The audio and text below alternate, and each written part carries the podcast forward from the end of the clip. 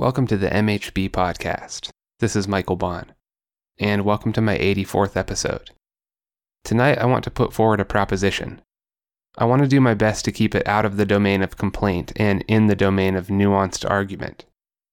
I'm going to keep this focused on American churches, although it probably applies to many other churches as well. Primarily, it is a proposition regarding attitude. It's not so much about the active humanitarian work of the church. I want to preface this by saying that it does not apply to every single church. God knows there are bright spots out there. We actually can't know how bright they are. It's impossible to tell how terrible the world would be if the spirit filled churches didn't exist. This is because a tragedy averted always goes unnoticed. So don't misunderstand me by thinking that this message is for every church everywhere. The proposition is this American churches are painfully unaware of the cost they are going to pay for prioritizing themselves against the broader society. Congregations all across America are too busy playing at church while the pillars of society are eroded away. Congregations all across America are stubbornly refusing to be in the world and to understand the world because being in the world and understanding the world takes them outside of their church. Now remember, I'm not addressing outreach activities here. I'm specifically focused on the church not taking the world seriously and not attempting to understand it. The consequence of this inattentiveness is that huge portions of the population are being deceived by propagandists who are peddling a fatal worldview. It's not that the secularists have the better argument. It's not that the truth is on their side. It's that they are the only ones doing the job. They are the only ones providing a conceptual framework of life for the youth. They are the only ones among the adults who are bold enough to stand firm in the arena of ideas. They are the only ones who know why they believe what they believe, and thus they are the only ones who believe with conviction and zeal. Far too many churches are readily accepting the trade of turning a blind eye to the culture as long as they are free to hide in their sanctuaries.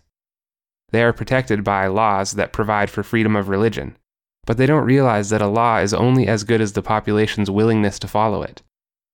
The Constitution ceases to be the supreme law of the land when enough citizens cease to believe that it ever was. Belief structures are not instantiated from the top down. You can't change collective belief by winning elections and making laws. Beliefs emerge from the bottom up, out of individual influence. The church is there to complain and put up resistance when the culture shifts away from them. But by then it's already too late. Abortion is not a hot button issue because of its legality. Abortion is a hot button issue because so many individuals want to get abortions. Marxism isn't re-emerging because of its conceptual superiority. It's re-emerging because so many individuals want Marxism. Half of all marriages aren't ending in divorce because marriage is obsolete. Half of all marriages are ending in divorce because so many individuals want divorces. Congregations all across America outsource the blame for these cultural shifts onto the malignancy of a fallen world. But I say to them at this moment if you want to know who to blame for the loss of your society, you need only look in the mirror. How do I know this is true? Because I've looked at many, many churches, and I've also been to secular universities. I've experienced both territories, and I can tell you that the desire to shape and train individuals is hyper collected at the universities. They are activist factories, but not the churches. The churches are more interested in how they can build and maintain an organization that serves themselves. They've put all of their faith in their church and their church family instead of in God and His mission. Their mission is to gossip and form alliances inside of the political microcosm of the small town American church instead of going out into the world and shaping individuals. They do not desire to hear messages that challenge them to learn and to grow. They want messages that reaffirm their misapprehensions about themselves and the world. They don't want to be told that their future depends on them having the faith to sacrifice. They want to be told that because of Christ's sacrifice, they are free to depart from Him without consequence. They don't want to be told that each new generation imparts the responsibility of preserving the truths from the previous generation. They want to be told that because of God's sovereignty, the Great Commission was never actually their commission. What is causing this? Is it laziness? Is it malevolence? It might be some combination of those two things, but I think the major cause is bad teaching. The church has utterly failed in teaching the congregation how to love their neighbor as themselves. Political correctness is the natural consequence. We go on and on about individual sovereignty and the dangers of group identity. But when church members see an individual with minority characteristics, how often do they impose a group identity onto that individual? And if you're that person, what happens if everywhere you go, people are refusing to look at you as a unique individual and instead insist on categorizing you into a group? It's no wonder you would push for political correctness. The church has been plagued with the misbegotten idea that maintaining moral absolutes is equivalent to shunning individuals who fail to meet those absolutes. Did Jesus shun them or did he dine with them? Furthermore, if you want to see someone who fails to meet those absolutes, go look in the mirror. Does this mean that all people who advocate for political correctness are virtuous and just want to be loved? Definitely not. Like all cultural movements, political correctness has attracted serpents whose sole interest is power at all costs. These are the ones who have commandeered the ship of compassion and loving your neighbor. They've created a false god out of equality, and they're willing to sacrifice anyone and anything to advance their designs. You know, Himmler rationalized the mass murder of Jewish children by saying that letting them live would allow them to turn into vengeful adults who would in turn threaten German children. Himmler's, quote, compassion permitted him to give the order that put bullets into the heads of children age 14 and under. Listen to me very carefully. You can rationalize anything that comes into your dark imagination by claiming to do it for love and compassion. And what kind of response do I get when I talk about these things to American churches? They say, We don't want to talk about that. Your sermons are too complicated for us. I don't think I can get anything from you. This is not what I'm used to hearing in church. We've decided to listen to someone who meets our needs better than you do. Now, I realize I'm getting dangerously close to the territory of complaining, but hear me out. Of course, you never want to leave people behind by failing to explain complex ideas properly. But I'm not sure explanation is the problem here. Sometimes I'll ask these churches to do a thought experiment. I say, to imagine if I announced at the beginning of the message that I have $30,000 that I will give to each person who accurately summarizes my sermon back to me when I'm finished. How many of these self ascribed, simple minded people would immediately turn into scholars? I think many, if not most. So, why do people desire to remain dull and ignorant? Because when you play dumb, nothing is expected from you. The scripture says, To whom much is given, much will also be expected. I think everyone knows this deep inside of their being. I think this terrifies them. But I would say that if they are terrified by this, then they've missed the whole point of the gospel. Christ went to the cross so we wouldn't have to be afraid anymore. So we could love God with all of our mind, heart, soul, and strength, and without fear of making the stupid mistakes we are guaranteed to make along the way. Let me make this clear. I am a sinner. I struggle with sin. I am not a saint. And even so, I wake up every day doing the best I can to hunt down God and understand His will for me. This is not about being perfect. Many people inside and outside of the church are talking about tolerance and loving yourself just the way you are. But the people who say this have yet to even accept themselves the way they are. They haven't even accepted the fact that they are malevolent, ignorant, full of bias, and have shameful vulnerabilities. You know they haven't accepted this because their fundamental claim is based on being perfect just the way you are. And why do they need to believe they are perfect? Because they refuse to have faith in the one who forgives them for being imperfect. Their guilt prevents them from taking on the humility necessary to see that maybe they're wrong about a lot of things and they need to make changes. Maybe they should drop their assumptions and start listening to every single person as if that person knows something they don't. These are the churches who haven't had a new member in years. These are the churches who can't even make nominal moves toward advancing the kingdom without turbulent infighting and resistance to change by constant recourse to the excuse of, this is the way we've always done it. Why are people so afraid to change? Why are people so afraid to learn and to grow? Because both of these things are painful. Both of these things are like little deaths and rebirths. Just think about this with me. You actually can't learn anything new without putting to death the version of yourself who existed before you learned that new thing. You can't march forward without saying a permanent goodbye to the past. This is where the faith to sacrifice comes in. You don't like hearing a sermon that causes you to learn and to grow? Suffer it anyway on faith that your new understanding will protect you from what's coming in the future. You don't want to reach out into the neighborhood to bring new people into your same old church family? Do it anyway, on faith that the person you bring inside will find Christ and be saved instead of one day finding you on the outside and committing armed robbery. Stop hiding from the world. Go out into the world and imitate your Creator in your attempts to redeem it. My proposition is that the American churches better wake up. Make no mistake, we are all standing on the bloody sacrifices of our ancestors.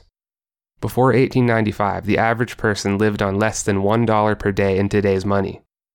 Everyone was poor. And not the same kind of poor as modern people who send tweets about being oppressed from their iPhone 10. These people didn't have toilets. These people didn't have refrigerators. These people used the same dirty bathwater over and over. These people died long and painful deaths because they had no anesthetics.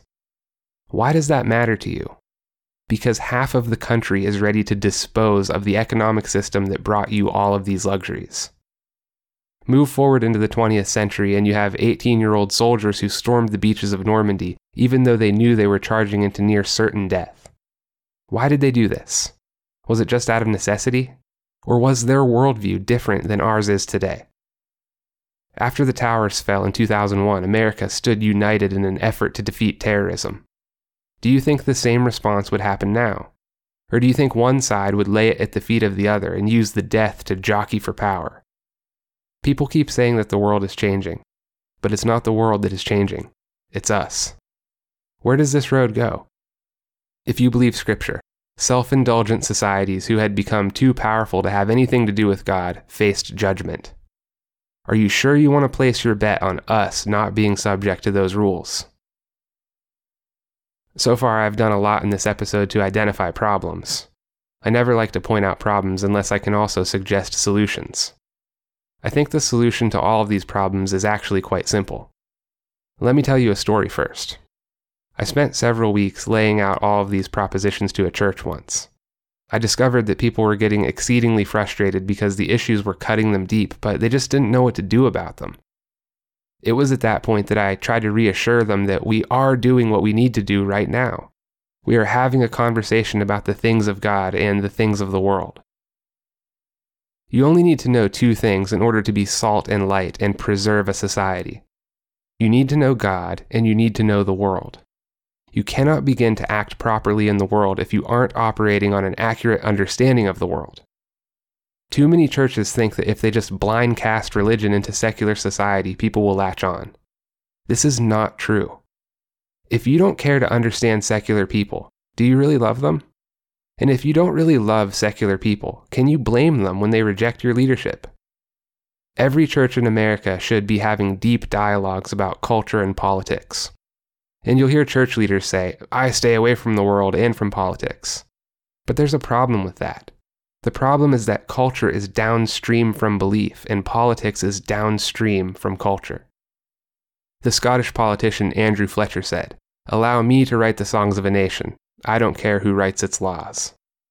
He understood that politics follows the culture. Laws are worth nothing if the people aren't willing to respect them. The culture is powerful, but the culture is predicated on belief.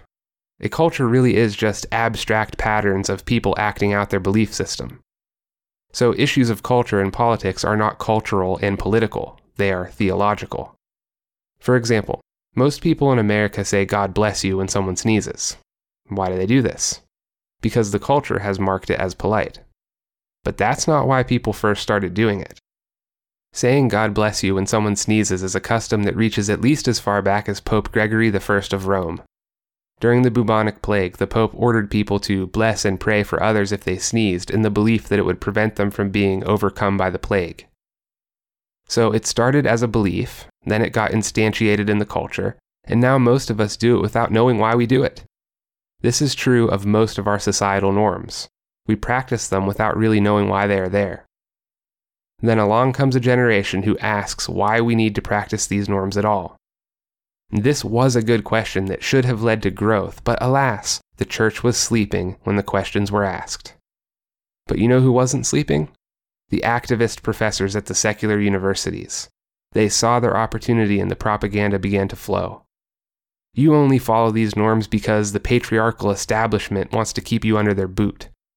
You're going to graduate with a mountain of debt and no job, not because of bloated administrations and useless majors, but because of the evil capitalists taking advantage of you. Marxism failed all over the world every time it was attempted, but that was only because we weren't the ones in charge of it. None of that was real socialism. We are the saviors, and we can perfect the world if we tear down civilization and rebuild it in our own image. The church fell behind on this generation, and when they awoke from their complacent slumber, they looked on, shocked and confused. What is the world coming to? How could it ever get this confused? What is wrong with these people? Surely it can't get any worse than this. Oh, it can, and it will, unless we reform the way we think about the outside world. I can forgive the church for these mistakes. We must forgive the church for these mistakes. These mistakes are in the past. But we exist in the present moment, and if we fail to learn from our mistakes, we are in great danger. Let me lay out just one example. Take a look around you right now. How many items are in your surroundings that you can remember once costing a fortune to purchase? For some of these things, it seems like you couldn't even give them away today. They are certainly inexpensive enough for the common person to enjoy. But they only got that way because there was once a wealthy person who was willing to pay top dollar to buy it. This person's top dollar went into funding the research and development of yet more advanced items. Rich people paying a lot of money for the latest and greatest has provided incentive for manufacturers to produce new things. This huge initial influx of money allows them to build mass production. Combine this mass production with the fact that these items become dated when newer versions come out, and all of a sudden you have cars, air conditioning, iPhones, refrigerators, laptops, and many other luxuries that the common person now has access to. Because of this process, a modern person who has an entry level middle class income has access to more luxury than John Rockefeller did. This process will not work without wealthy people. And yet, there are legions of young activist types in the United States who want nothing more than to bring down the upper class. They've been deceived into thinking that the best mode of being is within an economic system that has no wealth inequality. They don't realize that the reason Marxism eliminates wealth inequality is because it eliminates wealth altogether. This is just one example of a political ideology that has its roots in theological misapprehensions. If you don't believe me that Marx was thinking theologically, let me read you a little poem that he wrote called Invocation of One in Despair. So a God has snatched from me my all in the curse and rack of destiny. All his worlds are gone beyond recall, nothing but revenge is left to me. On myself revenge I'll proudly wreak, on that being, that enthroned Lord, make my strength a patchwork of what's weak, leave my better self without reward. I shall build my throne high overhead, Cold, tremendous shall its summit be, for its bulwark, superstitious dread, for its martial, blackest agony. Who looks on it with healthy eye shall turn back, struck deathly pale and dumb, clutched by blind and chill mortality. May his happiness prepare its tomb. And the Almighty's lightning shall rebound from that massive iron giant. If he bring my walls and towers down, eternity shall raise them up, defiant. If that's not religious language, I don't know what is. It's time for the American churches to wake up. We are not going to arrive at the solutions to these problems by way of elections. Theocracy will never work. It has to be bottom up, one individual at a time. It's also true that the average person does not need to become an expert in all of the nuanced areas I'm talking about. All that we need to do is start having conversations. We need to use our churches as centers where we can delve into these issues together and try to make sense of them. Every individual is influenced by the people who are closest to him or her. This means that they are influenced across time by thousands of conversations. Our population is losing the art of conversation. We are forgetting how to do it because we are more interested in pointing out how the straw man version of our opponent's arguments is wrong and then running back to our hiding places. If we keep doing this, then there is nothing left to prevent collective psychosis and a repeat of the tragedies of the 20th century. Having deep dialogues and nuanced conversations is how we undo all of the pathological beliefs that are manifesting themselves as corrupt culture and politics. Prayer is powerful, but not when we are using it as an excuse to prevent learning and growing as individuals. In Scripture, every person who prayed to God also had to walk a path of development and maturation. They were able to accept themselves for who they were because they knew that by God's grace they could march forward into who God meant for them to be and in the Garden of Gethsemane, after Jesus sent a heartfelt prayer to the Father, he walked forward bravely to his own death. A death and a resurrection. The same thing that happens to us when we have the humility to enter into conversation knowing that we don't know. We live in a time where we can worship God freely and comfortably. We live in a time where amazing church buildings and organizations are possible, we live in the most free, most prosperous, safest nation the world has ever known. We are blessed beyond comprehension. Our world can stay this way if we have the humility to recognize it and maintain it, if we take up the responsibility of being good stewards. It's not too late to prevent collapse if we will acknowledge that He has given us everything we need to do well. It's not too late if we will accept that we are vastly ignorant and that we need to have conversations in an effort to figure this thing out. It's not too late if we will suffer the discomfort of stepping out into the unknown because we have the faith that He is stepping out alongside us. I implore the American churches, we need to wake up because it is not too late. If you find this content valuable, feel free to share it and to use it in your own studies. If you'd like to support this podcast, you can do so at www.patreon.com forward slash Michael H. Baun. There is a link in the description. Your generosity goes a long way to promoting the growth of this enterprise and the cause of free speech. Thank you all for joining me this evening, and I will see you in the next episode.